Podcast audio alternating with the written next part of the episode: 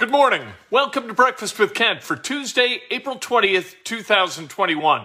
Brought to you by the great people at today's dentistry. Call 317 849 2933.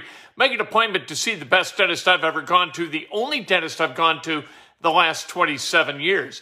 Hit subscribe, hit like, ring the bell, do all that stuff. Let's talk about sports. Good news for Indiana University yesterday, all the way around.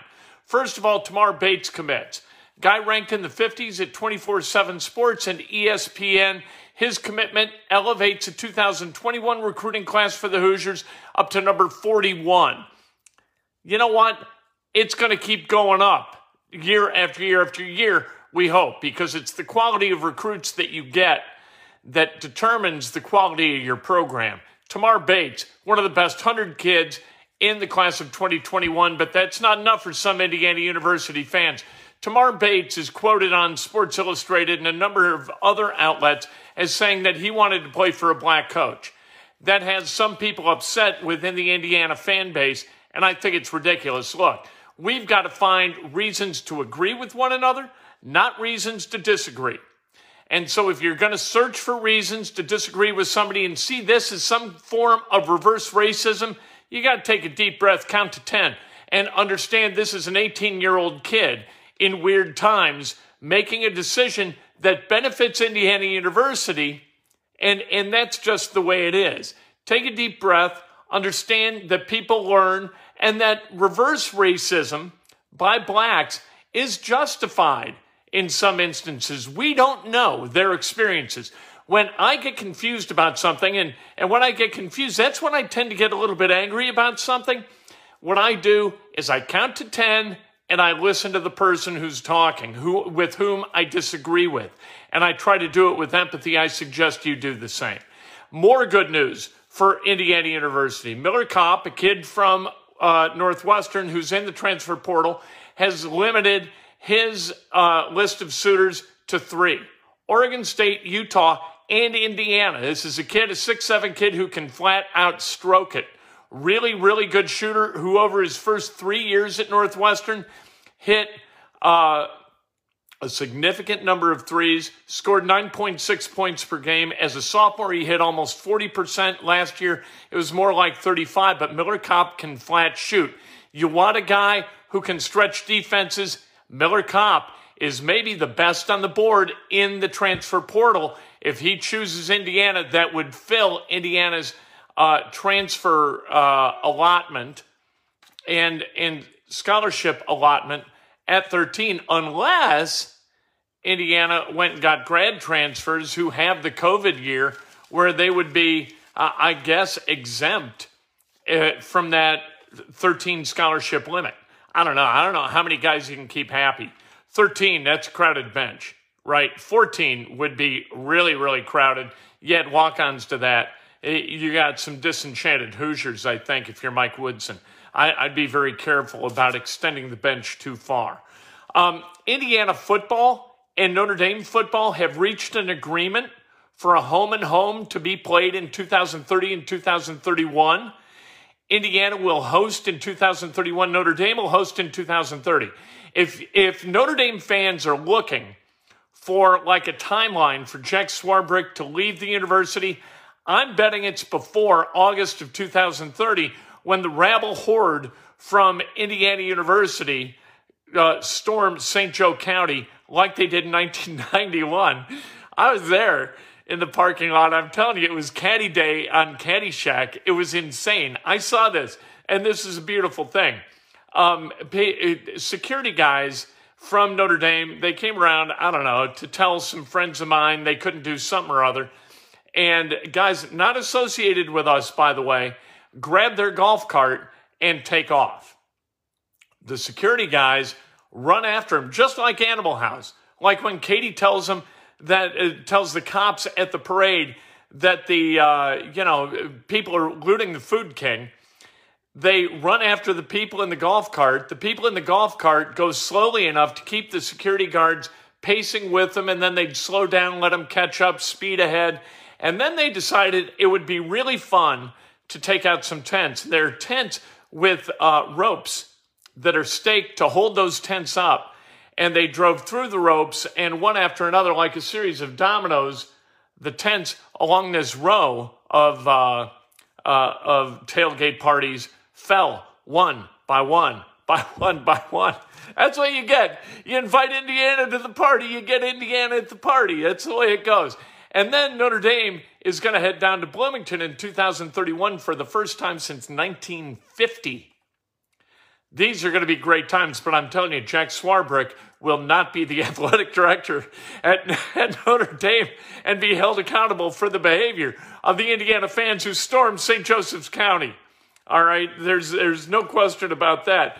Craziness abounded in 1991. Uh, Miles Turner is out indefinitely with a let me get this right with a partial tear of his plantar plate in the big toe of his uh, right foot. Now, the Pacers in their release called that toe the giant toe. I tend to call it the big toe. I don't know. Maybe in Miles Turner's case, it's giant. I just call it big. It's the captain of the foot. We know that from Seinfeld. The, the big toe. I don't know what's going on with all the Pacers and their plantar tears and plantar this and plantar that. A lot of foot injuries for the Pacers. Domas Sabonis missed the entire postseason. By the way, he missed last night night's game too. Uh, missed the playoffs last year in the bubble because of a plantar tear. And then you've got T.J. Warren, who's out for the season because of a plantar tear. Now you've got Miles Turner, a plantar tear. What kind of shoes are these guys wearing? And, and what kind of work are they doing that's causing plantar tears to a full 25%, really, of the uh, of the active roster. I guess they've expanded it to 15, so 20% of the Pacers with plantar tears. That seems like a lot to me.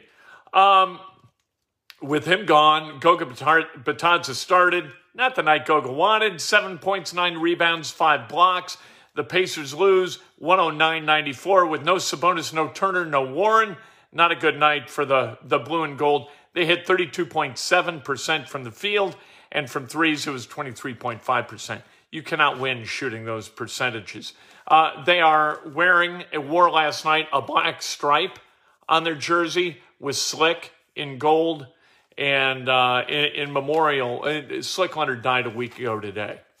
And uh, we all continue to mourn Slick Leonard, one of the most important figures in Indianapolis and Indiana sports history.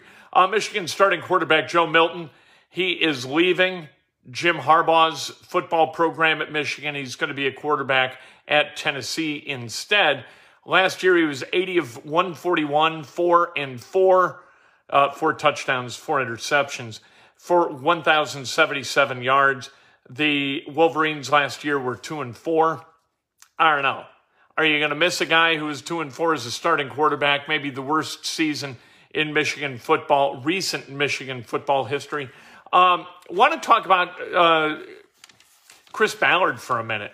All right, but George Odum and Zach Pascal signed their tenders yesterday, and it was reported that uh, the new the NFL Network is saying that Chris Ballard is the best, the number one general manager in all the NFL. And you know what? I love Chris Ballard. I love his honesty. I think his drafts have been more or less really, really good. His use of free agency has been pretty good too.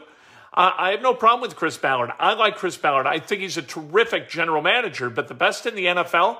He's 32 and 32 as a GM over his four years. And I know that Andrew Luck left the team, right? Andrew Luck left, and that put him in a bind. That's very true.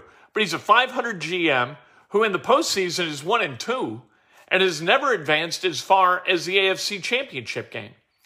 I don't know, based upon results, how you would evaluate Chris Ballard as the best GM in the NFL.